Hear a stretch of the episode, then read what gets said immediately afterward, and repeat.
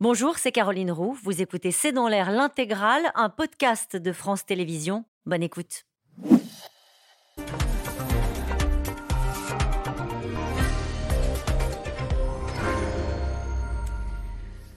Bonsoir à toutes et à tous. Nous attendons vos questions, S M S, Internet et réseaux sociaux pour alimenter notre discussion. Pour le président américain, ce sont des paroles dangereuses. Cette nuit, Joe Biden a exprimé ses craintes après l'annonce de Vladimir Poutine de déployer des armes nucléaires tactiques en Biélorussie, à la frontière de l'Europe. Un nouveau coup de bluff pour les uns, une réelle menace pour les autres. En tout cas, la France a jugé bon d'appeler une nouvelle fois Moscou à la responsabilité. Mais au chapitre des menaces, c'est peut-être la centrale de Zaporizhzhia qui inquiète avec une nouvelle visite aujourd'hui des inspecteurs de l'A I E A. L'activité militaire dans la zone a repris avec force et les experts ukrainiens alertent sur un accident qui exposerait quarante pays et un milliard d'habitants. Poutine, ses armes nucléaires aux portes de l'Europe, c'est le titre de cette émission.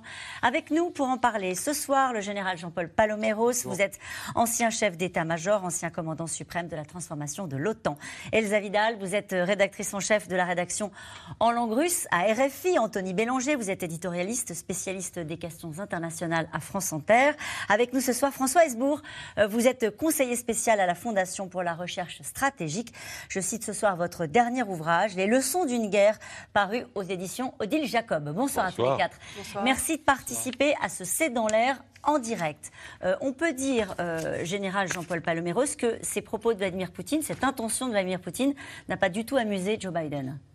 Non, euh, c'est clairement un repositionnement. C'était prévisible puisque M. Loukachenko a fait voter un référendum il y a un an maintenant. Le président biélorusse. Le président biélorusse pour autoriser justement euh, M. Poutine à réimplanter des armes nucléaires, là où il faut se souvenir quand même que le, mémorandum, le fameux mémorandum de, de Budapest qui garantissait donc l'inviolabilité de l'Ukraine, du Kazakhstan et de la Biélorussie sous, sous couvert qu'ils reversent les armes nucléaires qui étaient sur leur territoire pendant le, le temps, au moment de l'Union soviétique, viennent en Russie, eh bien, voilà, donc c'est une, une encoche, dans, évidemment, dans, dans cette, mais ce n'est pas la première. Est-ce qu'il faut s'en inquiéter? Bah, oui, parce que en fait, c'est un petit peu tout le puzzle euh, des accords euh, de la guerre froide, de tout ce qui pouvait préserver un, un semblant d'équilibre et de responsabilité vis-à-vis de l'emploi de, du nucléaire qui est en train de s'effriter, et lar- de s'effriter largement. Mm-hmm. Donc euh, il, il est sans doute temps de reprendre cette discussion euh, autour du Conseil de sécurité. J'en vois, je ne vois pas d'autres Quel est instances. Son intérêt, euh, Elsa Vidal? Pourquoi est-ce qu'il fait ça, Vladimir Poutine? À part pour, euh, comme on l'a dit souvent, quand il brandit la menace nucléaire, à part pour terroriser euh, l'Occident, euh, est-ce qu'il a un intérêt stratégique à aller poser des, du nucléaire tactique? D'ailleurs, vous allez m'expliquer ce que c'est que le nucléaire tactique, mais bon, des ogives nucléaires mm. en Biélorussie. On a l'impression qu'il rapproche la menace nucléaire des, des, des Européens. C'est tout à fait ça. Ah. Alors, son intérêt est euh, essentiellement politique, et c'est, c'est à lire à trois niveaux pour moi, en tout cas je le décrypte comme ça, au niveau global, c'est-à-dire qui oppose la Russie aux États-Unis principalement ou à l'Occident. C'est une manière de répondre à Euh, la progression de notre soutien à l'Ukraine, à euh, notre refus euh, de céder et euh, de, de bien vouloir laisser le territoire ukrainien. Au niveau du Bélarus, c'est aussi l'occasion pour Vladimir Poutine, sous couvert de Euh, d'accéder à une demande de, du président bélarusse qui avait euh, depuis longtemps réclamé à Vladimir Poutine ses, ses armes pour pouvoir monter en grade, pour être lui oui. aussi une puissance nucléaire mieux respectée par les Européens. Ah. Une, une capacité pour euh, Vladimir Poutine donc d'absorber son voisin, de lui faire perdre en souveraineté, de l'associer au, à son futur. C'est-à-dire que maintenant le Bélarus est complètement lié à la Russie. Oui. Et que la défaite de la Russie sera la sienne, et en cas de frappe nucléaire tactique sur le territoire ukrainien, elle viendrait du Bélarus, et le Bélarus serait frappé probablement en retour, en tout cas il porterait cette responsabilité, et en plus si cette frappe devait avoir lieu, ce faisant la Russie ne contreviendrait pas à l'interdit chinois qui lui a dit pas de ah frappe oui nucléaire, ce ne seraient pas les Russes. Donc ah oui. c'est un bon moyen de faire un coup de bluff aussi pour nous, attention. En vous opposant, vous vous entrez dans cette confrontation. Cet aspect que vient d'évoquer Elsa Vidal est peut-être le plus inquiétant, qui est de dire pour Vladimir Poutine, parce que depuis le début on dit jamais il y aura de frappe nucléaire, de toute façon son ami, euh, ah, son oui, ami chinois euh, l'interdit, et cetera. Euh, c'est, c'est une ligne rouge pour, euh, pour les Chinois. Là pour le coup, ils pourraient se dédouaner en disant c'est pas nous, c'est les Biélorusses. Euh, alors pardon, les, euh, la Chine a réagi hier après-midi. Ouais. euh, par, un communi... par une déclaration du porte-parole du ministère des Affaires étrangères extrêmement critique, parce que les Chinois ont leur propre raison de ne pas aimer ce que Poutine veut faire en Biélorussie. Pourquoi ? C'est-à-dire trans... parce que dans le cas de, de la Biélorussie, il s'agit donc de transférer des armes russes à un pays tiers. Oui. Euh, la Biélorussie, pour l'instant, fait partie des Nations Unies, est un pays tiers. Et la Corée du Sud, qui est un État voisin de la Chine, proche de la Chine, euh, avait jusqu'au début des années quatre-vingt-dix des armes nucléaires tactiques américaines sur son sol. Avec la fin de la guerre froide, ces armes ont été retirées. Mais avec la Corée du Nord qui euh, a des grosses ambitions nucléaires, le débat nucléaire a été rouvert oui. en Corée du Sud avec basiquement deux options. Soit que la Corée du Sud se dote de sa propre force de dissuasion, euh, ce qui euh, bouleverserait un petit peu les équilibres euh, dont parlait le général Paloméros, euh, soit d'obtenir le retour des armes nucléaires tactiques américaines. Ce qui n'est ouais. évidemment pas dans les intérêts des, Chinois. Intérêt ouais, des Chinois. Donc euh, là, là, on a vraiment l'impression euh, que euh, les Russes et les Chinois euh, ont signé de, en commun un communiqué, parce que le communiqué russo-chinois dit dans la version chinoise pas de transfert d'armes nucléaires D'accord. à des États tiers. Ça veut dire et, qu'il fait une mauvaise pardon, manière à son ami chinois. Pardon, pire, pire. Oui. Dans la version russe du communiqué, la phrase sur le non-transfert des armes nucléaires dans un État tiers disparaît. Mmh. Autrement, ah oui, dit, autrement dit, ouais. non seulement les Russes font une mauvaise manière aux Chinois, mais ils leur disent grosso modo, et en plus on se fout de votre gueule.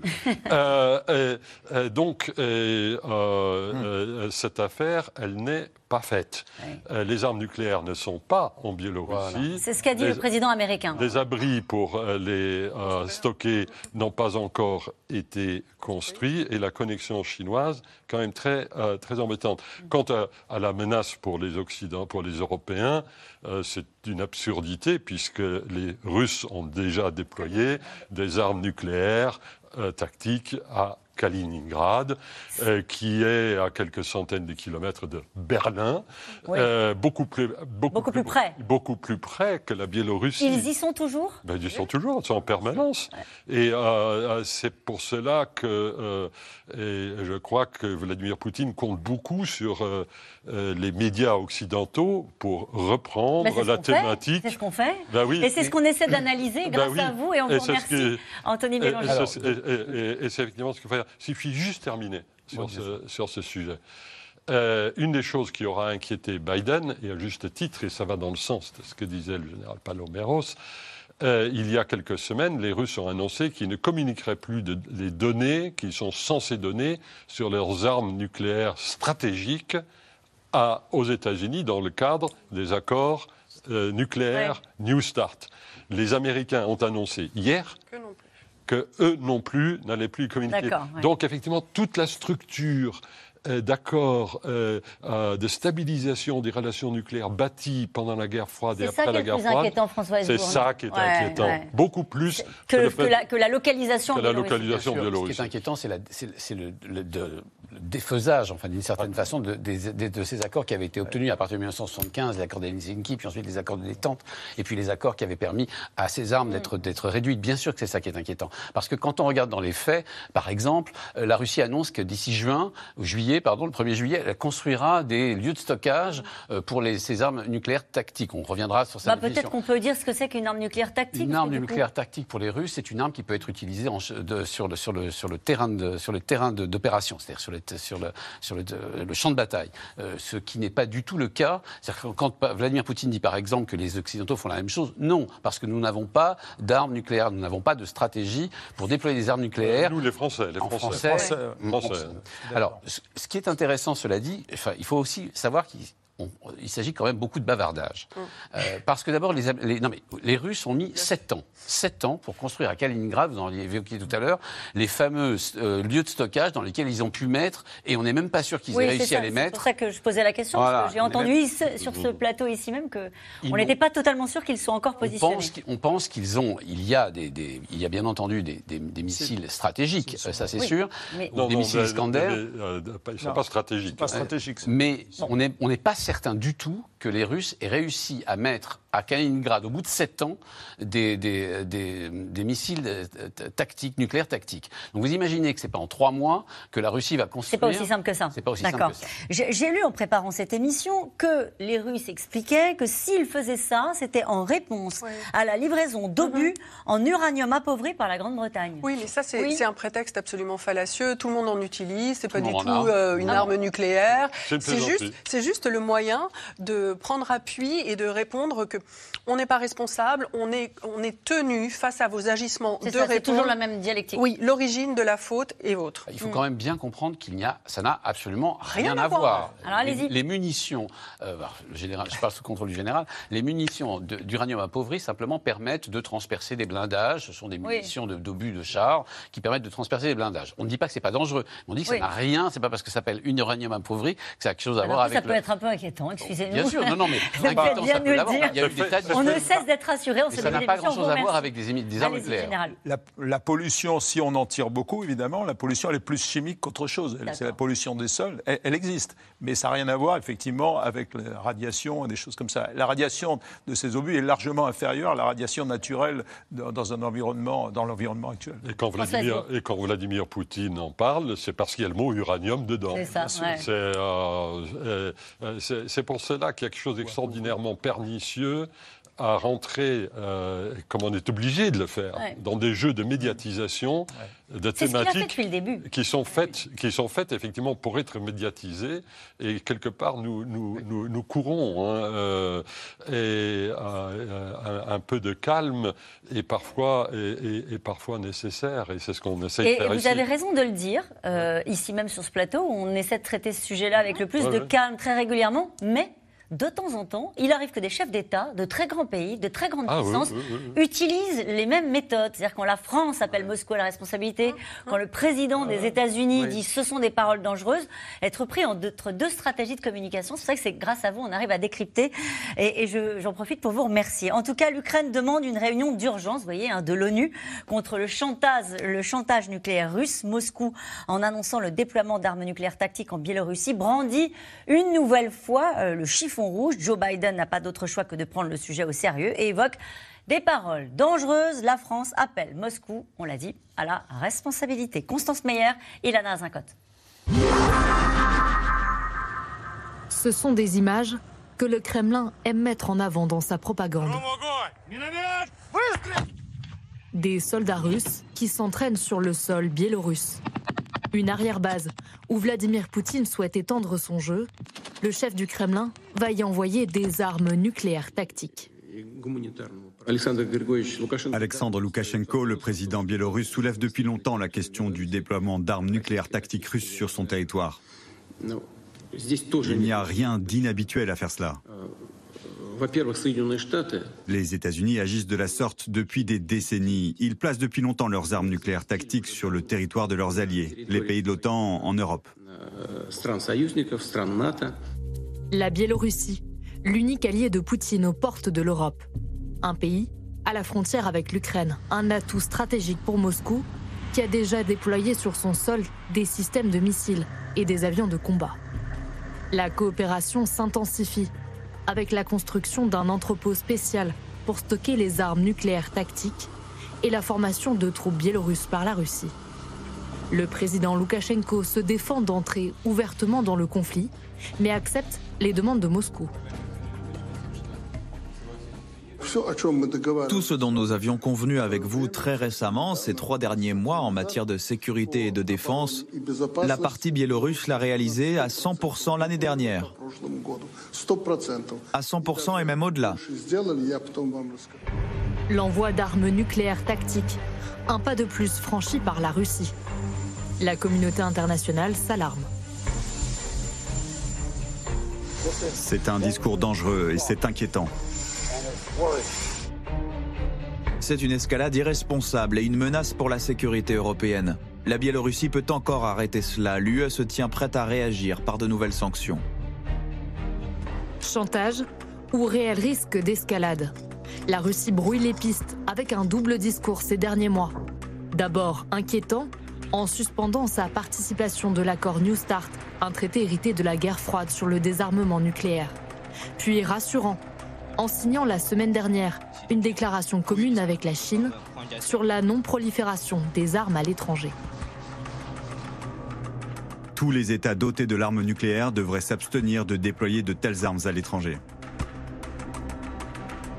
Un autre risque nucléaire bien réel plane en Ukraine, autour de la centrale nucléaire de Zaporizhzhia, encerclée par les combats et sous occupation russe. Le directeur de l'Agence internationale de l'énergie atomique est actuellement sur site et alerte sur le risque de catastrophe face à la militarisation croissante. La plus grande centrale d'Europe a déjà été déconnectée du réseau électrique à six reprises et la situation pourrait encore se dégrader, selon les experts. C'est très dangereux, le niveau d'eau du réservoir est tombé très bas. Et l'eau est nécessaire pour refroidir le cœur des réacteurs. D'ici l'été, cela deviendra un vrai problème. Il n'y a tout simplement jamais rien eu de tel dans l'histoire des conflits humains, dans l'histoire de l'humanité. Un incident à la centrale toucherait, selon les calculs des scientifiques, un milliard d'êtres humains dans quarante pays. La centrale repose sur un équilibre fragile, d'autant plus que depuis qu'elle est passée aux mains des Russes, il ne reste que la moitié des onze mille employés pour veiller à son fonctionnement. Et justement, cette question de Catherine, la centrale nucléaire de Zaporizhzhia semble être un point stratégique. Sa sécurité est-elle vraiment garantie ? Bah, pas vraiment, non. Ouais, Anthony pas Bellanger. Vraiment. Euh, il y avait plusieurs... Grosso modo, ce qu'il faut comprendre avec Zaporizhzhia, c'est que les Russes euh, la contrôlent. C'est-à-dire que pour la, la, la, pour la, dire, la communauté internationale, et notamment pour M. Grossi, hein, pour Raphaël Grossi, qui est le directeur de la, euh, remarquable d'ailleurs, directeur de l'A I E A, euh, tout, tout ce qui arrive à Zaporizhzhia est de la faute des Russes. Enfin, je veux dire, objectivement, c'est parce pas du tout... Parce que ce sont eux qui gèrent la centrale. Parce que ce sont eux qui gèrent la centrale, parce que ce sont eux qui en assurent la sécurité. Ce qui, entre nous, entre nous soit dit, est plutôt rassurant. Parce que s'il y a bien, dans le sens où s'il y a bien une puissance, euh, comment dire, en Europe, hormis la France, et d'autres d'ailleurs, mais et, qui sait de quoi elle parle quand elle parle de sécurité nucléaire ou quand elle parle de nucléaire, c'est bien la Russie avec Rosatom. Donc c'est à la fois rassurant parce que les Russes, euh, euh, comment dire, s'ils le contrôlent, ils savent ce que c'est, ils savent, enfin, ils savent ce que signifie être responsable d'une centrale et en l'occurrence de six réacteurs, parce que c'est la plus grande centrale d'Europe. Oui. Et en même temps inquiétant parce que, euh, mais la Russie depuis le début a quand même, s'est quand même comportée de manière assez, on va dire responsable dans l'affaire. Mais, mais justement, pas, puisque vous citez le Raphaël Grossi, le chef de l'A I E A, la dernière fois qu'il était venu, hum. il était parti puis il avait dit qu'il était un peu inquiet ouais. euh, parce que la centrale était dans un état précaire, avec la dernière ligne de secours donc qui permet de refroidir la centrale qui était endommagée. C'est vrai. Oui, alors et, ah, ça fait plusieurs mois qu'on est dans une situation très tendue, très, objectivement très dangereuse. Oui. Les Russes ont, ont stocké une partie, euh, dans une partie de la, de, de, de, du périmètre et de la centrale euh, des armes euh, et des véhicules euh, blindés. Euh, donc ce sont des cibles hein, ouais. dans, dans le cadre de ouais. la guerre.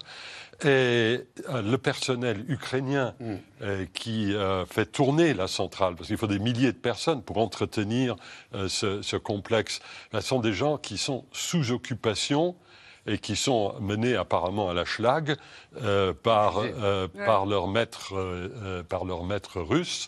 Euh, alors les gens de Rosatom sont, sont très capables, mais c'est un peu comme dans un camp de concentration pendant la Deuxième Guerre mondiale. Hein.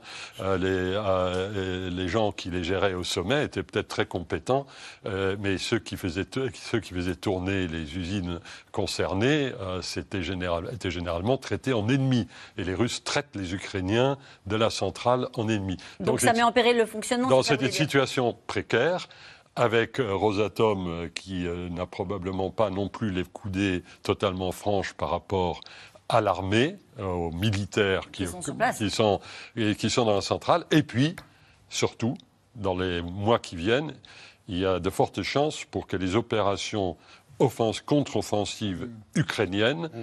se déroulent ouais, dans la région. Ça. Euh, autrement dit, l'intérêt de la communauté internationale, le nôtre, hein, euh, je ne sais pas si c'est un milliard de personnes ou cinq cents millions ou deux milliards. Nous avons cité cet expert euh, ukrainien. Mais, mais, le, mais le fait est que euh, euh, ce qui peut arriver là est C'est un petit peu ce qui est arrivé à Tchernobyl oui, euh, il y a une quarantaine, euh, il, y a, il y a près de quarante ans. Et euh, autrement dit, tout ce qui peut être fait pour internationaliser le périmètre euh, des centrales, c'est un grand périmètre hein, qui oui. fait plusieurs, euh, plusieurs dizaines de kilomètres de tour, qu'on internationalise au maximum euh, pour qu'il n'y ait pas... Euh, c'est, c'est précisément ce que dit Raphaël Grossi. Hein. Il, voilà, il, Raphaël Grossi. Les, les deux pays doivent s'entendre sur les principes pour sécuriser le site. Absolument. Et Raphaël Grossi, je le rappelle, euh, pour ceux qui ne seraient pas, en seraient pas familiers, euh, c'est un Argentin. Ouais. Ce n'est pas du tout un occidental. Et on, on, euh, comme si souvent dans cette guerre d'Ukraine, euh, ce n'est pas simplement les Russes contre l'Occident collectif, comme ils se plaisent à, à nous qualifier. Euh, euh, c'est quand même aussi la communauté Alors. internationale.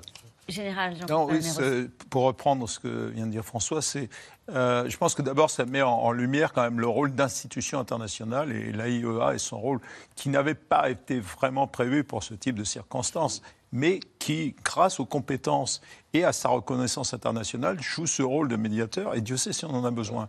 Deuxième élément, euh, pour, pour l'histoire, quand même, c'est, la prise de Zaporizhzhia, ça a été pour moi un des, un des rares succès de la Russie au début de cette campagne. Ça a été fait dans les premiers temps. Je, je, on a même, moi, je, je, je pensais même qu'ils iraient plus loin, qu'ils iraient... Mais comme ils ont pris la plus grosse centrale d'Europe, et euh, ils savaient exactement ce qu'ils faisaient. Non seulement ils maîtrisent en tout cas une partie de l'énergie de l'Ukraine, et Dieu sait si c'est important, mais en plus...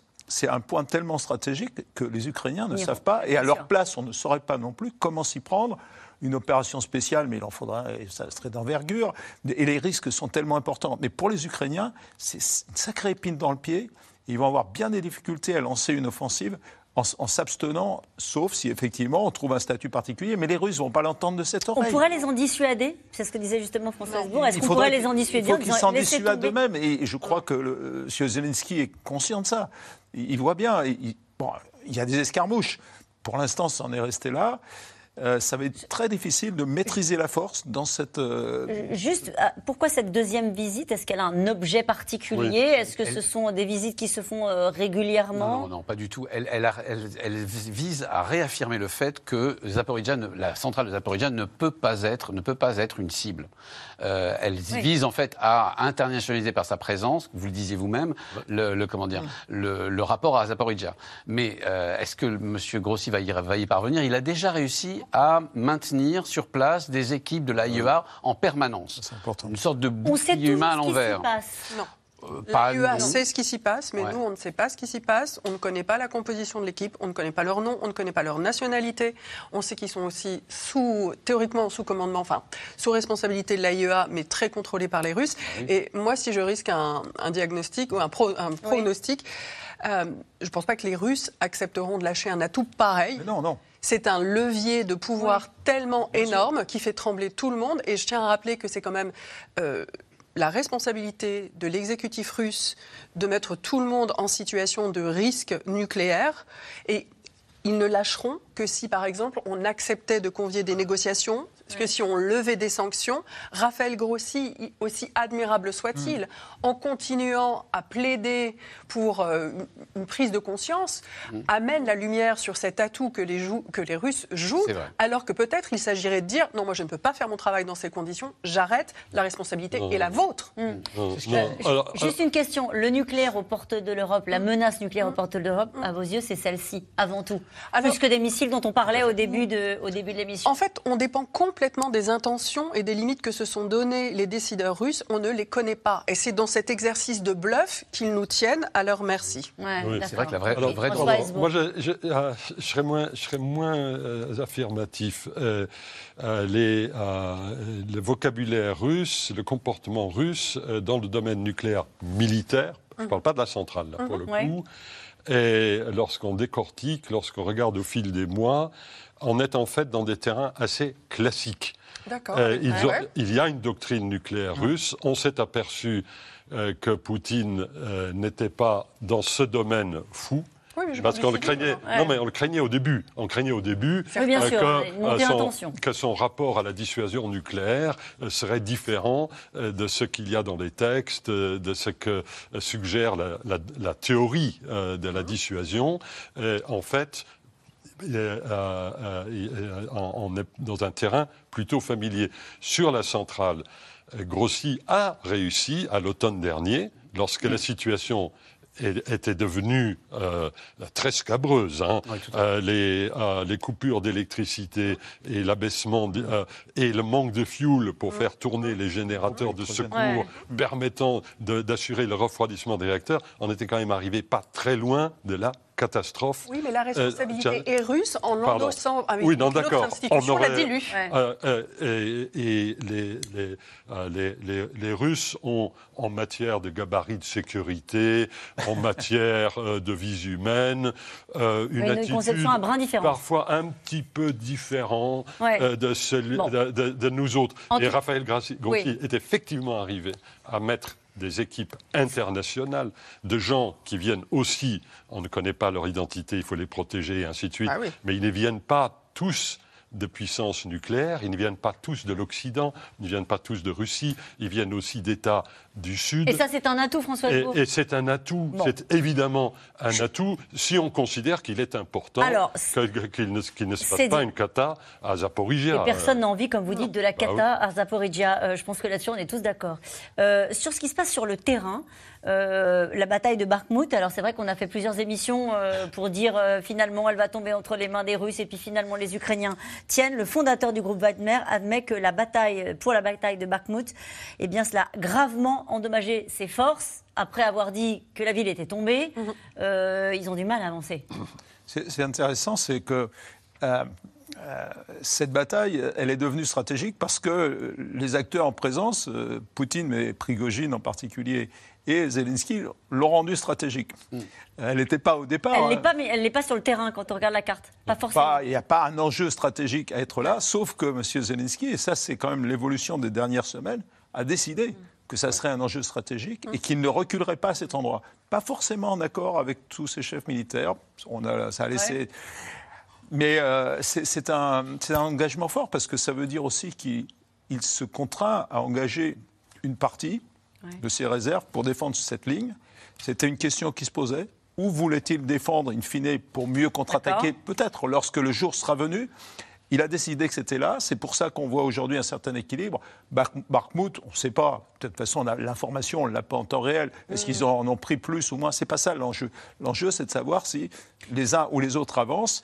Et surtout, est-ce que le rapport de force s'équilibre ? S'il semble être le cas, il y a quand même une dimension euh, qu'on ne cesse de souligner, c'est la dimension humaine. C'est-à-dire, est-ce que les Ukrainiens vont pouvoir continuer cette guerre ?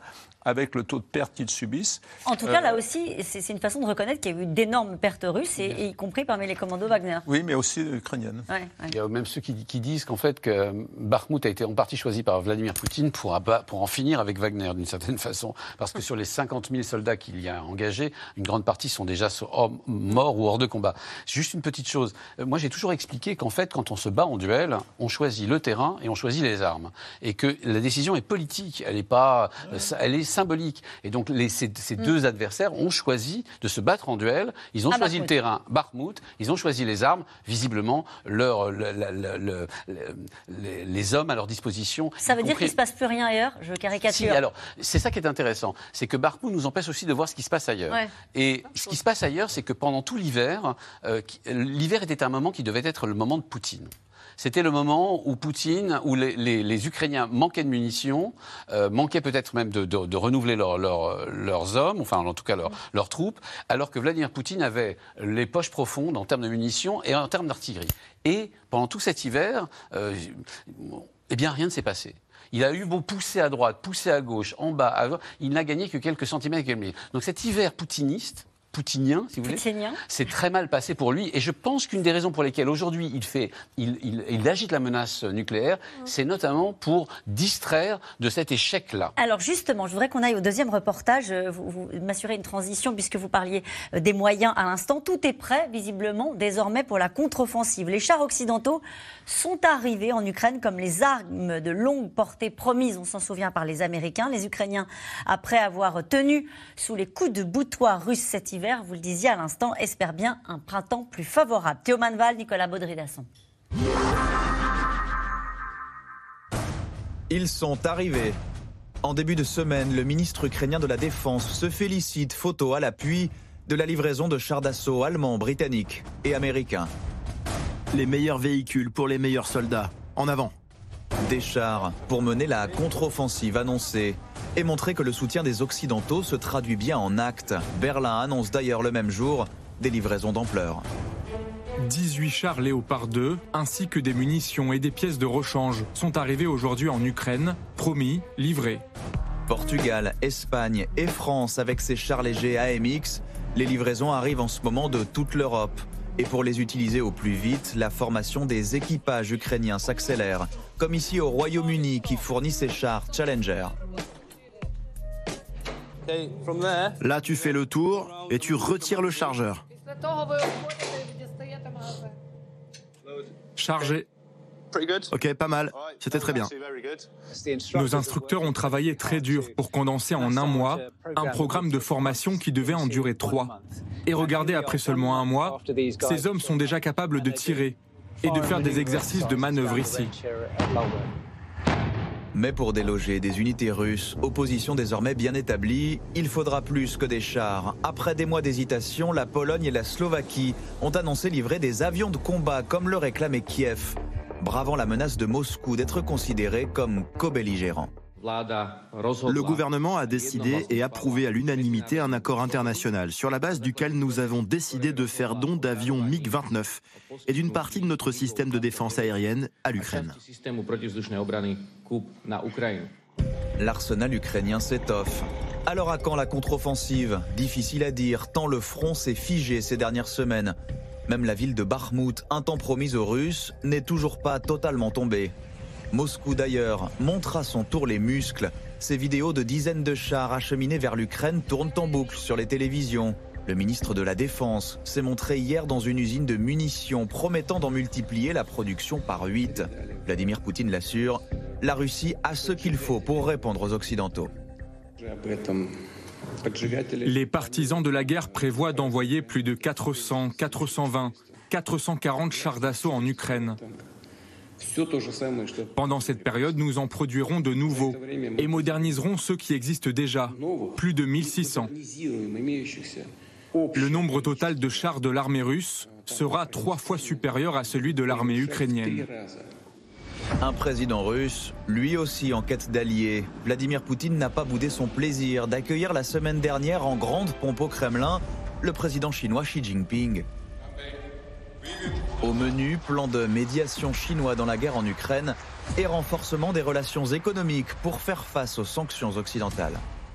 Je suis sûr que la coopération russo-chinoise a des possibilités et des perspectives vraiment illimitées. Nous sommes partenaires dans une coopération stratégique globale. C'est ce statut qui détermine qu'il doit y avoir des relations étroites entre nos pays. Un nouveau gazoduc devrait voir le jour, envoyant vers la Chine des milliards de mètres cubes de gaz russe supplémentaires. Y aura-t-il en retour des livraisons d'armes chinoises à Moscou? Un temps alarmiste, les États-Unis tempèrent désormais leurs prévisions. Cela fait maintenant trois mois que j'entends dire que la Chine va fournir des armes importantes à la Russie. Vous en avez tous parlé. Ce n'est pas le cas. Cela ne veut pas dire qu'ils ne le feront pas, mais ils ne l'ont pas encore fait. La semaine dernière, Volodymyr Zelensky dit avoir à son tour invité la Chine à dialoguer. Le président ukrainien attend toujours une réponse. Alors nous allons venir sur les images que nous avons vues dans ce reportage, mais d'abord cette question de Nathalie en Gironde. Poutine est-il encore crédible alors qu'il brandit la menace nucléaire régulièrement depuis plus d'un an ? Oui, on est obligé oui. en fait de réagir. Ouais. C'est pas une question de crédibilité, c'est une question de responsabilité nous concernant. Oui.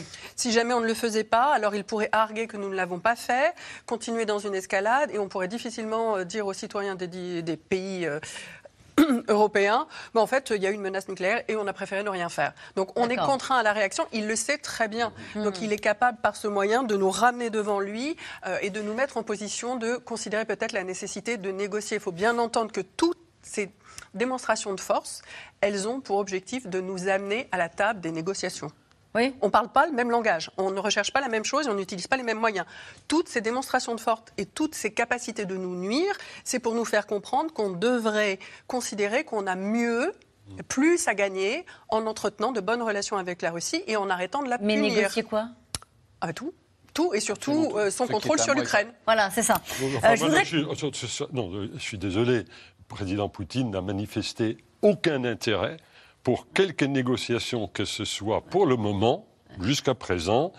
La, la, la seule entorse qu'il a faite à cette attitude, euh, c'est de tenir des propos sur le thème euh, « Oui, si les Ukrainiens se rendent, ah oui, là, on pourrait ça, parler. » Oui, c'est ça. Oui, oui. oui mais euh, bon, euh, ce n'est pas une négociation. C'est pas, euh, on, va, on, on ne va pas à table, là. Là, on va à Canossa. Et, euh, et brandir la menace nucléaire, nous avons parfois réagi Trop, ah, fort, trop fort, au-delà Alors, des espérances même du président, euh, du président Poutine.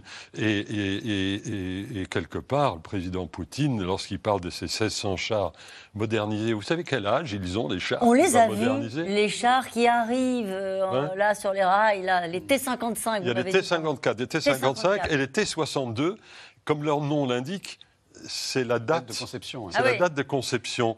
Euh, donc c'est un petit peu comme euh, si on ressortait en France et, le, et, les, et les gens qui ont fait leur service militaire pendant les années euh, soixante ou soixante-dix s'en souviendront, si on sortait les chars A M X trente. Mmh.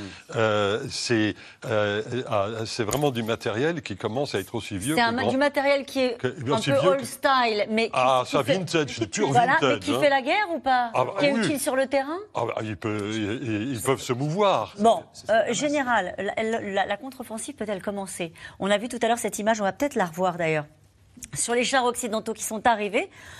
Quand on regarde bien les drapeaux, il n'y a pas de drapeau français. Ils ne sont pas arrivés, nos chars M R X dix, R C. Si, si, ils sont arrivés. Ah. Non, mais euh, il ne faut, faut pas se méprendre. Je crois que...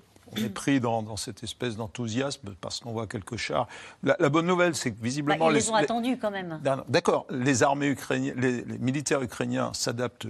On n'en doutait pas, mais ça, ça semble bien se confirmer. Mais quand même, ce ne sont pas quelques chars, je dirais même quelques dizaines de chars euh, occidentaux qui vont faire le printemps ukrainien. Il va falloir constituer une force, les intégrer, euh, les intégrer dans une vision à la fois stratégique et tactique. Il y a quand même différents types de chars, c'est pas facile à gérer. Ils sont formés. Euh, le, le cœur de la bataille, ça va être les Léopards, parce que c'est ça qui va ouais. for- faire la, la force. Les Challenger, c'est bien, ils sont là, ils sont sur la photo, et puis ils constitueront un, un escadron, bon, très bien. Euh, après, les Abrams, ça sera pareil, les Américains. Mais la réalité, c'est combien de léopards, dans quelles conditions, quel standard aussi. Parce que le léopard, lui aussi, il a été conçu dans les années soixante-dix, sauf qu'il a été modernisé au fur et à mesure. Mmh. Donc attention, et je pense que, j'espère, je pense que M. Zelensky et ses stratèges sont totalement conscients du fait qu'avant de repartir éventuellement à l'offensive, il va falloir, primo, qu'ils constituent, qu'ils se servent bien de, de ces moyens et qu'ils redéfinissent une sorte de, de doctrine d'emploi de, de, de l'ensemble de ces moyens, puisqu'ils n'en avaient pas jusqu'à présent. Enfin, ils n'avaient pas des moyens on de cette, aider, cette capacité. Oui, il y a des conseils, bien sûr, il y a des conseillers, mais on ne peut pas prendre les décisions à leur place. C'est, c'est eux qui vont décider d'abord de savoir dans quelles conditions ils vont s'engager. Ils n'ont pas le droit à l'échec. Ouais. Alors, pourquoi, pas le droit. Pourquoi vous dites ça, général? Ben parce que ça, ça serait catastrophique. C'est, ça serait, c'est, si les Russes passaient à la contre-offensive après, là, pour le coup, ça voudrait dire que... Euh, ça a servi à rien. Que et les Ukrainiens les ont engagé... Ils, ils engageront leurs forces au mieux de ce qu'ils pourront faire. Ils n'ont ils ont pas le choix. Ils n'ont pas deux réserves. Ils ont une réserve. Ouais, ouais. Ils ont déjà engagé, à mon sens, une partie de leur réserve humaine. Et c'était le vrai débat de la fin de l'année dernière. Ils l'ont fait parce que M. Zelensky a décidé de défendre c'est... ses lignes. Maintenant, c'est l'équilibre, si vous voulez. Ça veut dire qu'on dit contre-offensive, vous diriez c'est l'offensive de la dernière chance? Non, quand même pas. Non, s'ils si, si décident une offensive massive, il faut qu'elle soit réussie. Ils peuvent lancer des ouais. coups, ils peuvent lancer un trait à mon avis, il ne faut pas qu'ils s'engagent trop dans l'Est, mais sur, à partir de Zaporizhzhia, avec toute la difficulté qu'il y a, mmh. qu'on a située précédemment, oui, ça, ça serait vers Mélitopol. D'ailleurs, on voit qu'il y a quelques attaques sur Mélitopol en ce mmh. moment, donc c'est à surveiller. Mais surprendons pas les Russes, là, pour le coup, parce que maintenant, les Russes savent que... D'accord. Oui. Alors, ouais. Anthony Bellanger. Ils connaissent la situation. Il y a une chose importante, c'est qu'en fait, c'est pas seulement qu'ils n'ont pas... ils n'ont qu'une offensive à faire, c'est qu'ils n'ont pas le temps devant eux. C'est-à-dire que les élections américaines, c'est deux mille vingt-quatre. La, les États-Unis vont rentrer en campagne dans six mois, huit mois. Et donc la, l'Ukraine ne devra pas poser problème euh, ni aux candidats démocrates et encore moins aux candidats républicains qui, lui, pour le coup, est un candidat, sera probablement, quoi qu'il arrive, un candidat plutôt... Euh, à, en retrait par en, rapport à ce qui se passe en Ukraine. Exactement. Donc en fait, euh, en fait il y a, ils ont devant eux, allez, on va dire l'été, enfin la fin, de, la fin du printemps, l'été, l'automne et un peu l'hiver, et, ce sera, et c'est tout. Mmh. Après, on entrera dans d'autres, dans d'autres considérations politiques. Et, et puis les États-Unis n'ont pas envie non plus de s'engager. De, de, ils l'ont dit à plusieurs reprises. Ils n'ont pas envie de s'engager. Et d'ailleurs, même Zelensky l'a dit. Il faut absolument que les États-Unis continuent de nous aider. Sans les États-Unis, nous, nous allons perdre. Donc tout le monde a, a, a bien conscience, côté ukrainien, que côté ukrainien, je veux dire, que il, la fenêtre de tir va durer sept, huit mois. Pas plus. Deuxième chose, euh, on parle des, des léopards. Il faut quand même que nos, nos, nos téléspectateurs se rendent bien compte que des léopards, en Europe, il y en a plusieurs milliers. Et donc de disponibles. Ce que je veux dire, qu'à partir du moment où on a commencé à en livrer ouais. quelques-uns, il ne sera pas très compliqué d'en livrer beaucoup plus. Donc ce n'est pas forcément un problème de nombre, ni même un problème d'approvisionnement. C'est vraiment un problème de fenêtre de temps et de tir. Mmh. Oui. François Heisbourg. D'abord, je, je, j'abonde dans, dans, dans ce sens. Et euh, à la guerre, il y a une, il y a une faute euh, qui n'est pas admissible, c'est la défaite. Et il n'y a qu'une règle, c'est la victoire. C'est donc cette offensive, pour les raisons politiques qui ont été évoquées, doit effectivement doit, euh, ouais. réussir. L'avantage des Ukrainiens, car il y en a quand même un, c'est qu'en face, et ça c'est, euh, c'est une situation... Enfin, personnellement, si quelqu'un m'avait dit il y a deux ans, tu verras bientôt, la Russie n'aura pas de chars pour combattre ses éventuels ennemis, j'aurais dit mais c'est pas possible. Oui. Or là, cette année, ce sera peut-être différent en deux mille vingt-quatre, mais en deux mille vingt-trois, les Russes n'ont pas, n'ont pratiquement pas un char moderne.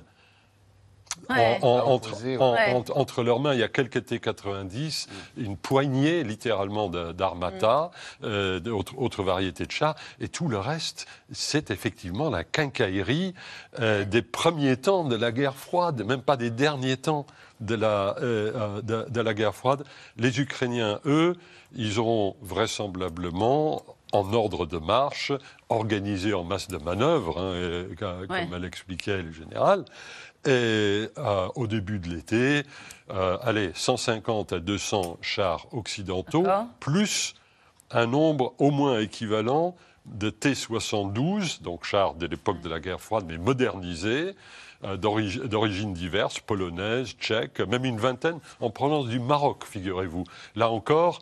Pour simplement pour euh, noter au passage ce ne sont pas que les Occidentaux, que ce ne sont pas sûr. que les Occidentaux. Le ouais, Maroc, vingt, vingt euh, T soixante-douze, ouais. tout neuf. Et des armes de longue portée promises par les États-Unis euh, Les avions peut-être. Ah, euh, les avions, on l'a vu euh, Non, non, là on a vu les MiG vingt-neuf qui ont oui. été livrés par les Slovaques et, et les Polonais. Des avions américains Les avions américains. Non, ça c'est des avions... Euh, non, mais j'ai compris. euh, les... J'ai l'impression que vous me faites la leçon, les... François. Non, non, non, non, j'ai compris. Pardon. Euh, je, je les disais avions les avions... Américains. Là, on a vu qu'il y avait des avions, avions qui avaient alors, été livrés. Deux, quand deux, vous dites, deux... pardonnez-moi, quand vous dites les avions peut-être, les avions bientôt, c'est lesquels les... Alors, d'une part, d'une part, les F seize... Euh, américains, le, les Viper, que oui. réclament à cor et à cri les Ukrainiens. Euh, mais avec les Américains, c'est souvent très, com- c'est, les, c'est souvent très compliqué. C'est pas le général qui me démentira bon. en disant que la sophistication technique oui. des Américains les rend, rend parfois un peu lents. Et puis, il y a effectivement la question de la quarantaine de Mirage, de Mirage deux mille, de, qui pourrait, le cas échéant, je mets, je mets des conditionnels, j'y, j'y vais mollo, euh, euh, mais qui pourrait être une opération entre la France et les Émirats D'accord. arabes unis. D'accord. Mais les, d'abord, les armes de longue portée dont on parle aujourd'hui, oui. ce sont des armes... Euh, effectivement, il y a eu une décision américaine de fournir des armes, peu importe leur appellation, mais qui vont porter un peu plus loin. qui, qui seront tirés à partir ouais. du sol, à partir des HIMARS. Des... Donc ça, ça va donner euh, une portée d'un peu plus de cent, cent vingt, cent trente kilomètres. C'est déjà pas mal. Je pense que c'est ce qu'on commence à, à mesurer sur le terrain. J'ai quelques, quelques prémices. Sur l'aviation de combat, le problème, c'est la, c'est la masse, si vous voulez, et, et euh, la montée en puissance. On ne reconstruit pas une aviation de com- combat comme ça, ex nihilo. C'est bien d'y penser, c'est non, mais... sans doute bien de préparer le terrain. Mais euh, ce n'est pas ça qui va faire la différence dans les quelques mois qui viennent. Mais en tout cas, on en parle. Mais c'est oui, étonnant parce que... Qu'on non, euh, pardon, on en parle. On en parle. Ah, oui, oui, oui. Euh, je me souviens, parce que vous êtes là les uns les autres, vous passez de... Moi, je suis là tous les jours. Et je me souviens de vous avoir entendu les uns les autres ouais, dire les avions, non, c'est pas possible, c'est la ligne rouge. Et puis là, finalement, vous nous dites, euh, bon voilà, on a vu que certains pays allaient livrer, peut-être que la France, par l'intermédiaire d'un pays tiers, pourrait... Euh, c'est ça, vous nous avez parlé ouais, ouais, de Mirage deux mille. Donc mais là, a... c'est toutes, toutes ces lignes rouges-là sont en train de... Mais parce qu'on a des garanties, parce qu'on demande des garanties et qu'on a demandé aux Ukrainiens des garanties dans l'usage de ces armes qu'on a transmises au fur et à mesure. Et ces garanties, c'était notamment qu'elles ne soient pas utilisées contre des infrastructures civiles russes pour frapper de manière indiscriminée en Russie. Et à chaque fois, les Ukrainiens nous en ont fait la démonstration. On a, on a confiance dans l'Ukraine. C'est-à-dire donc, que cette d'accord. confiance qui s'est, qui s'est bâtie au fur et à mesure depuis un an a fini par aboutir, y compris par exemple pour la France. Emmanuel Macron a besoin d'une certaine manière d'une espèce de victoire, de montrer qu'il n'est pas tout à, le dernier à fournir des armes. Et ce, ce sera un assez beau coup pour lui, d'accord, qui n'a pas fourni de, de, de chars Leclerc, que de fournir des, des Mirage deux mille. Juste un mot sur la Chine, on en parlait tout à l'heure avec vous, François Heisbourg. Euh, le président américain qui dit, bon, finalement, euh, les Chinois n'ont pas livré d'armes aux Russes, après avoir laissé le con- entendre le contraire bah, il, a, il, a, il, a, il a laissé croire le contraire, ça faisait partie de la manœuvre d'intimidation vis-à-vis de la Chine. C'est-à-dire, ouais. écoutez les gars, on, on, on sait qu'il y a des gens chez vous qui euh, y songent, n'y pensez même pas. Euh, vous auriez à subir des conséquences pour votre économie, euh, puisque la, la, la Chine se mettrait alors en travers des sanctions vis-à-vis de la Russie. Et là, il y a des sanctions secondaires dont l'économie chinoise n'a vraiment pas besoin en ce moment. Est-ce qu'à votre avis, il pourrait répondre à l'invitation de Volodymyr Zelensky, Xi Jinping ? Xi Jinping ? Oui, il a dit nous, nous, sommes, nous sommes prêts à le voir ici, soyez le bienvenu. Pour oui. l'instant, à l'appel de Zelensky, ce qui a été répondu par le ministère des Affaires étrangères chinois, c'était qu'il n'y avait pas de date fixée, qu'il n'y avait pas de calendrier clair. Et véritablement, c'est quand même euh, traiter le président ukrainien comme un président de seconde zone. Oui. Le, préférence très claire politique de la Chine, même si elle prend toutes les précautions oratoires d'usage pour ne pas être sanctionnée, c'est d'être l'allié politique de la Russie, dans la mesure où ça sert ses intérêts. Mais le président Zelensky joue bien cette carte. Très bien, euh, très bien. Il est habile. Hein. Il a raison, très il a raison habile. de faire comme ça. Dans la série Les Provocations, euh, visiblement la Suède a convoqué l'ambassadeur de Russie. Il avait expliqué que la Finlande et la Suède deviendraient des cibles légitimes après leur entrée dans l'OTAN. Et oui. oui, comme les autres pays de l'OTAN, ni plus ni moins. Ni plus ni moins. Non, non, non ça c'est bon. l'intimidation. C'est l'intimidation, ça peut éventuellement attiser en Turquie quelques... Euh, quelques oppositions politiques. La Turquie n'a d'ailleurs pas besoin de ça pour s'opposer à l'entrée de la Suède oui, dans l'OTAN. Je prends, moi, le, ce qui s'est passé à Stockholm, là, je prends ça comme un signe, euh, de, un aveu d'échec de la part des, des Russes. Russes. Ah oui, parce que jusqu'à présent, ils n'avaient pas besoin de se manifester. Erdogan faisait le travail pour ouais, eux. C'est ça, oui. Là, or, or, or là, le signal euh, vis-à-vis de la Finlande, c'est déjà euh, bah, c'est, c'est, euh, ces jours-ci donc, euh, que la Hongrie et la Turquie euh, font rentrer entrer la Finlande dans l'OTAN et la même chose se passera peut-être après les élections turques le quatorze mai, euh, la, même chose, la même chose pour le... Et on peut terminer par un trait d'humour signé Vladimir Poutine qui mmh. suit au quotidien l'actualité de l'ensemble des pays occidentaux et donc de la France et qui s'est exprimé à propos de la manifestation, euh, des manifestations sur les retraites, en disant c'est peut-être à cela que ressemble une perte de souveraineté. On appelle ça un tacle glissé. Euh, il ne se prive d'aucun commentaire pour rappeler. Euh... Oui, et puis ne recule devant aucun mensonge, devant aucune déformation. Absolument. Excusez-moi, mais c'est surtout très cruel pour pour Emmanuel Macron. C'est-à-dire qu'en fait, oui, c'est un peu l'idée, homme... je pense. Bah, hein. Bien sûr que c'est un peu voilà. l'idée. C'était clairement l'idée. Voilà. Euh, mais vous savez quelle est la différence de, de, de, de, de, d'espérance de vie pour les hommes en France et en Russie. Allez-y. En, en Russie. On meurt douze ans plus tôt que les, que les Français. Alors, les leçons de Poutine euh, sur, dans ce domaine... Voilà, ça, peut-être qu'Emmanuel Macron sera inspiré de lui répondre voilà. ce que vous venez de nous dire. En tout cas, au milieu euh, du chaos ukrainien, il reste des services publics qui fonctionnent et qui fonctionnent bien. C'est le cas notamment de la Poste, des colis qui viennent du monde entier et qui arrivent à destination, des pensions de retraite distribuées en liquide, en main propre. Magali Lacroze et Pierre Dehorne ont suivi Vita dans sa tournée. Reportage.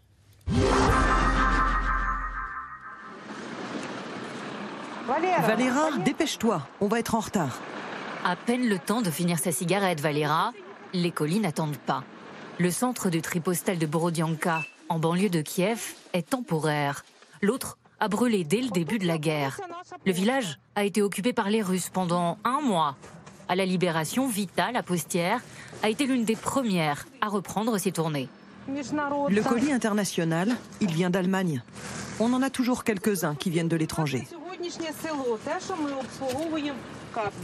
Et ça, c'est du maquillage. Ce n'est pas la guerre qui va nous empêcher d'être irrésistibles. Et il y a toujours plus de colis à livrer.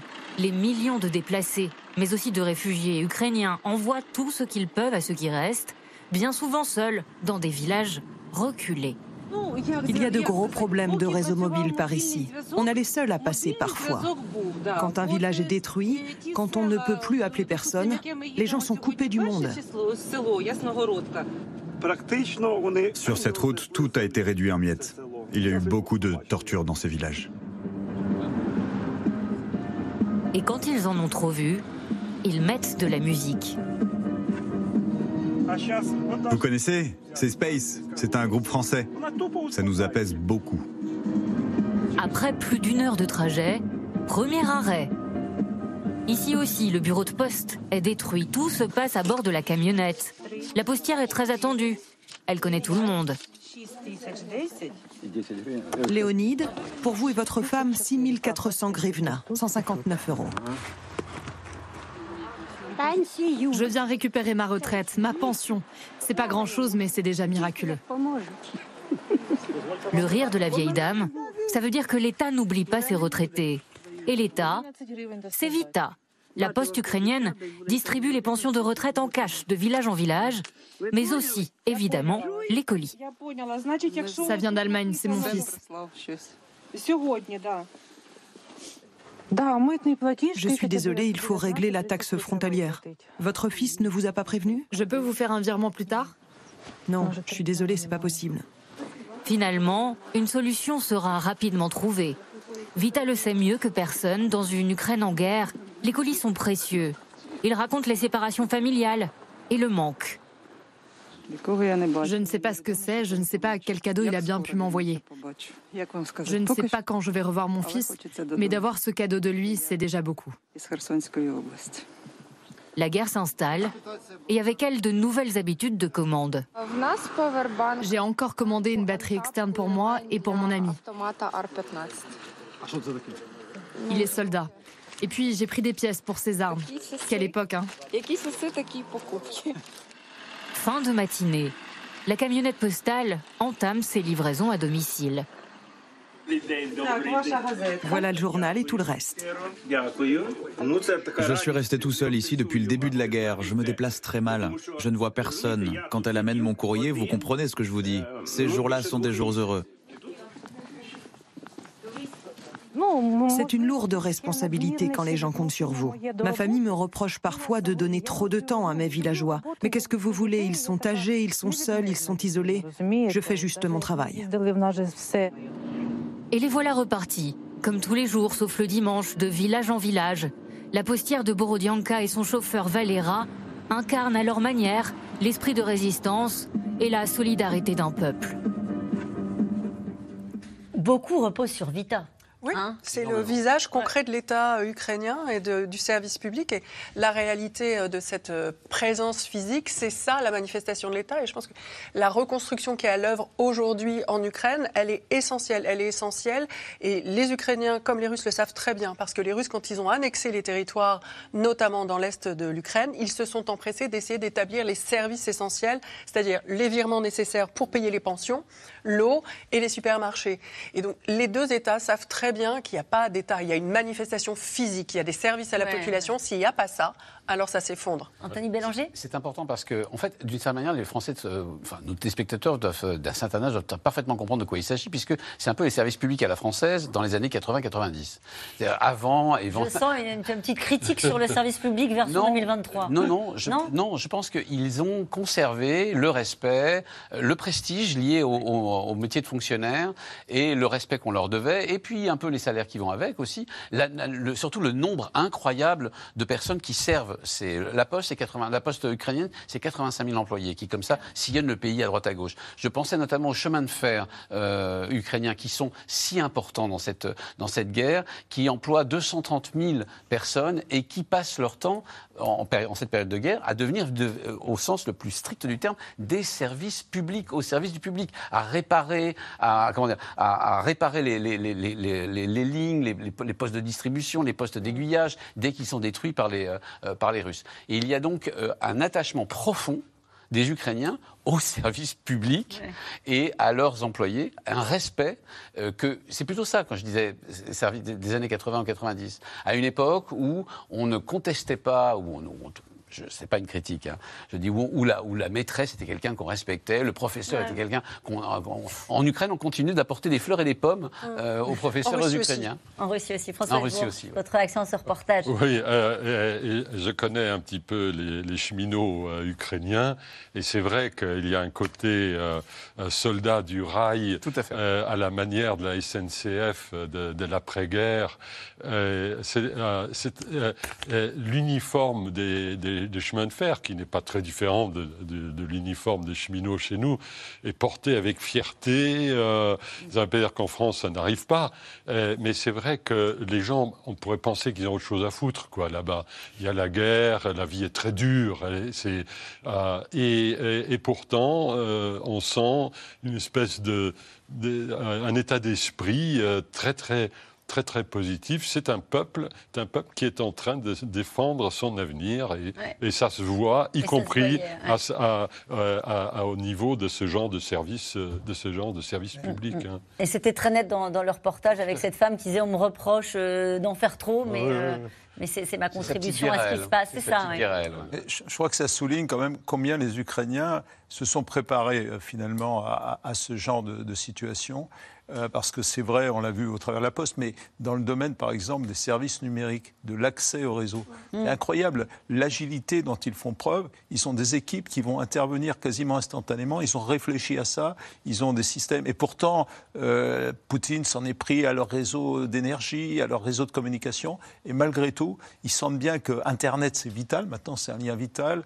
L'accès à l'information. Bon, il y a eu euh, toute cette affaire de Starlink, de satellite. Et ça, c'est vraiment un travail de résilience qui peut nous inspirer. Ouais. Et pour parler de reconstruction, parce que c'est un peu paradoxal d'avoir à l'idée qu'un pays se reconstruit en même temps que la guerre, oui. c'est, ça perturbe quand même notre lecture. Moi, je, je, la seule guerre que j'avais à l'esprit, c'était la Seconde Guerre mondiale. On a reconstruit après euh, les, la cessation des hostilités. Là, le pays se refait au fur et à mesure. Je pense que ça, c'est aussi une question de résilience, d'espoir et de capacité à sentir que le pays peut tenir. Il y a un énorme effort qui est fait en ce moment. Moi, j'en discutais ce midi et je ne le savais pas jusqu'à ce moment-là, en parlant avec une experte ukrainienne. Il y a cinq cents à six cents hôpitaux en Ukraine qui ont été reconstruits depuis déjà, le début alors. de la guerre, déjà, et qui sont en train de trouver des, des patrons, enfin, des soutiens à l'étranger, qui font des levées de fonds. Et en fait, la société ukrainienne est mobilisée, l'État ukrainien est mobilisé, et la communauté internationale est mobilisée, parce que même en France, il y a des rounds de négociations pour la reconstruction, ouais. et je pense qu'on on est tous conscients Elsa, de cet enjeu. Elsa, vous savez à quel point ça agace les, les, les pro-russes. C'est-à-dire qu'à mmh. à Moscou, il y a en ce moment, dans tous les blogs, dans toutes les télévisions, mmh. des gens pour s'énerver et pour dire, mais qu'est-ce qu'on fait ? Pourquoi, Pourquoi est-ce qu'on ne les écrase pas sous les bombes là maintenant ? Regardez, on, on tape un tout petit peu, et hop, ils reconstruisent tout de suite. C'est donc bien que cette espèce de résilience de la société société ukrainienne est, est perçue, et mal perçue en l'occurrence, mmh. par ceux qui voudraient écraser la, l'Ukraine sous les bombes. Alors ce sont... Ce sont des, des jusqu'au-boutistes. Hein. Il ne s'agit pas pour l'instant de... Euh, c'est pas eux qui conduisent la guerre. Mais on voit bien que cette résilience de la société ukrainienne est, est, est, phare, est phare même... Avec l'idée que les Russes pourraient à nouveau les détruire. Tout à oui, fait. Hein, mais ça. les autres pourraient à nouveau les reconstruire. Ouais. Il y a un côté... Allez, nous revenons maintenant à vos questions.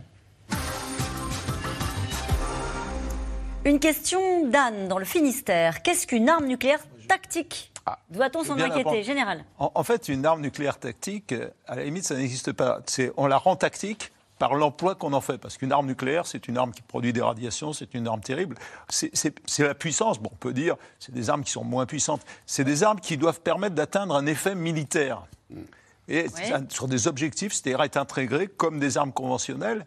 Mais... Euh, elle est tactique parce que les décideurs, parce que les stratèges, parce que les politiques ont décidé qu'elle pourrait être employée sur un terme d'opération. Mais non, on n'utilise jamais cette expression-là. Non, parce Alors... que ça ne rentre pas dans notre vocabulaire, ce n'est pas notre doctrine. Nous, on voit la dissuasion comme une dissuasion du, du faible au fort, du fort au fort, mais euh, en tout cas comme l'ultima ratio, la, la, la, ouais. l'arme ultime. Eux, dans leurs exercices, ils intègrent toujours cette dimension en disant si vraiment tout est perdu, on aura toujours, avant peut-être que le déclenchement du cataclysme, on D'accord. aura cette aptitude Mais, à frapper ah, bon, sur le terrain. Ah, les, les analystes de ces sujets, qu'ils soient russes ou américains ou français, n'emploient effectivement presque jamais oui. cette expression d'arme nucléaire tactique. Euh, parce que soit on se réfère effectivement à leur emploi euh, quand, sur le champ de bataille, hein, grosso modo, euh, soit on se réfère seulement au fait que ce sont des armes qui vont moins loin euh, que euh, des armes nucléaires dites stratégiques qui sont faites pour aller d'un pays possesseur de l'arme nucléaire à un autre pays possesseur euh, de, euh, de, la, de, la, de l'arme nucléaire. Euh, donc euh, c'est une commodité de langage mais qui recouvre des réalités euh, en fait assez floues. On est d'accord pour dire qu'il n'y a que les Russes qui parlent d'armes nucléaires tactiques ? Non, pas forcément. Non, non, non euh, euh, vous, vous, vous retrouvez ça aux États-Unis. Euh, d'accord. Euh, il y a des armes nucléaires euh, euh, qu'on peut qualifier de tactiques suivant les, les définitions que euh, le général et moi-même avons, euh, avons euh, utilisées. Euh, mais encore une fois, ça ne veut rien dire parce d'accord. que toute... Tout emploi d'une arme nucléaire fait franchir un, un conflit, ouais. un seuil ouais. de violence inouï, mm. inimaginable, et faire la différence entre Hiroshima, oui, Hiroshima euh, euh, a été détruit par une arme qu'on qualifierait de nos jours volontiers de... Oui. nucléaire tactique. tactique ouais, ben, c'est compris. Une ville entière ouais. qui a été détruite. Alors, elle... C'est tactique, ça ouais. Il y a Sauf que non, c'est pas tactique. D'ailleurs, même... c'est, tellement, c'est tellement peu tactique elles, elles que les Japonaises même... sont rendues. Elles ouais. ont quand même deux, trois caractéristiques, ces armes nucléaires tactiques. Elles sont généralement euh, deux fois, trois fois, quatre fois moins puissantes que celles qui ont détruit, qui a détruit Hiroshima. Euh, elles, sont euh, aussi, euh, elles peuvent être aussi de courte portée. Elles sont utilisées sur le terrain d'opération et terrain de guerre pour tétaniser l'adversaire, pour, pour avoir quelques repères. Elles ne sont pas Allez, utilisées. Une question de rêve, il y a beaucoup de questions. Une question de raid dans le Gard. Quel intérêt et avantage va tirer Loukachenko, le président biélorusse, en acceptant le déploiement d'armes nucléaires tactiques en Biélorussie ? Okay. Il va en retirer de la part de Vladimir Poutine un soutien politique et économique pour son régime, alors qu'il est de moins en moins soutenu par la population. Enfin, je devrais dire les choses différemment. Il est de plus en plus radicalement rejeté par la population, D'accord. à qui il oppose un régime maintenant de terreur politique. On compare euh, désormais globalement le Bélarus à l'Allemagne de l'Est des années soixante-dix quatre-vingt. Il y a au moins mille cinq cents prisonniers politiques. Une grande partie de l'opposition a quitté le pays. Euh, voilà, donc c'est essentiellement ça. Un soutien et pol- politique et économique. Général. C'est un abandon de souveraineté. Voilà. Oui, donc, oui, euh... oui, c'est ça. Oui. Ça devient et, un pays et, vassal de ce qu'elle était déjà, d'ailleurs. Manifestement. Oui, oui. totalement. Vous Allez, Xi Jinping laissera-t-il Vladimir Poutine installer des armes nucléaires tactiques en Biélorussie ? On le disait tout à l'heure, il n'est pas d'accord. Ben, il n'est pas d'accord et je pense que les Chinois feront, feront connaître dans les mois qui viennent euh, toute l'animosité que ce sujet euh, leur cause. Hein. Euh, la, l'affaire de la Corée du Sud est d'une très grande importance pour la Chine. La Russie a vraiment besoin de la Chine au plan économique euh, et politique.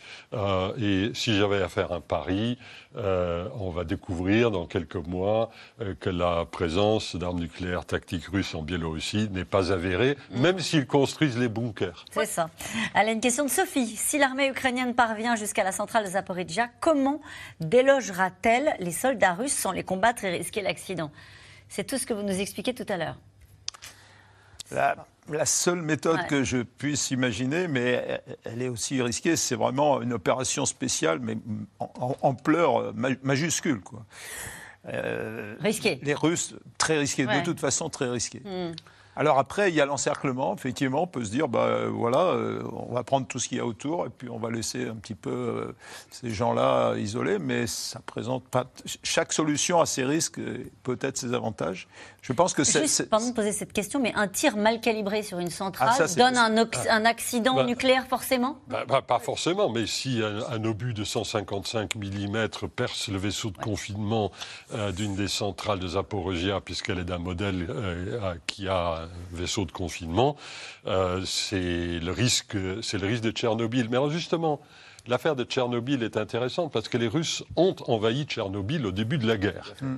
euh, dans des conditions d'ailleurs... Euh, Euh, totalement euh, baroque, euh, puisque les soldats euh, qui s'y trouvaient n'avaient aucune idée non. de l'endroit d'où ils se trouvaient, et euh, leurs chefs non plus, mm. euh, qui leur faisaient creuser des tranchées dans la terre sablonneuse, oui. euh, en soulevant évidemment ouais. euh, des, des, des poussières radioactives. Euh, je pense qu'un certain nombre d'entre eux doivent briller la nuit. Hein. Ah. Euh, et, mais quand les Russes se sont... ont dû se, re- se replier du nord de l'Ukraine, puisque c'est ce qu'ils avaient dû mmh. faire à la fin du mois de mars devant la, la résistance euh, ukrainienne. Euh, ils se sont tout simplement repliés et ils ont laissé, euh, les Russes ont laissé à peu près en l'état, pas simplement évidemment la centrale détruite, celle de l'accident, mais aussi des autres centrales ouais. à, à, à Tchernobyl. Donc bon. euh, le problème se réglera... En, je touche du bois, si j'ose dire.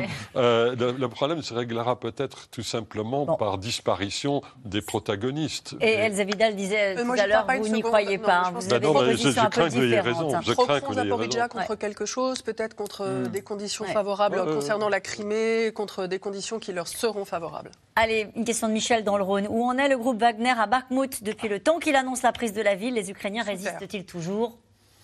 On en a parlé, le, le groupe Wagner, il est quand même, il a été décimé. Bon, euh, son, son président, je ne sais pas comment on l'appelle, son directeur général est en train d'essayer de recruter par où il peut. Ça, ça semble moins populaire que ce le fut, y compris dans les prisons.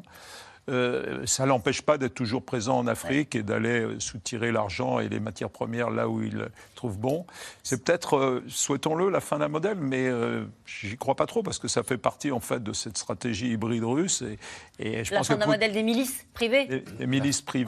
Ouais. C'est tellement fructueux, c'est tellement euh, une manière déguisée d'aller capter les ressources. Allez, une dernière question rapide. Les Ukrainiens ont reçu, ont-ils reçu suffisamment de chars lourds pour mener leur contre-offensive et gagner cette guerre? On ne le saura jamais, on ne le saura bon, pas. Si, on le saura. On le saura au début de la bataille, mais pour l'instant, on ne le sait pas. Le sait Ce pas. genre de chiffres sont toujours... Euh... Assez de munitions aussi. Bonne émission à vous. On se retrouve demain. Ils sont très dissipés ce soir. Demain, dès dix-sept heures trente. Allez, belle soirée.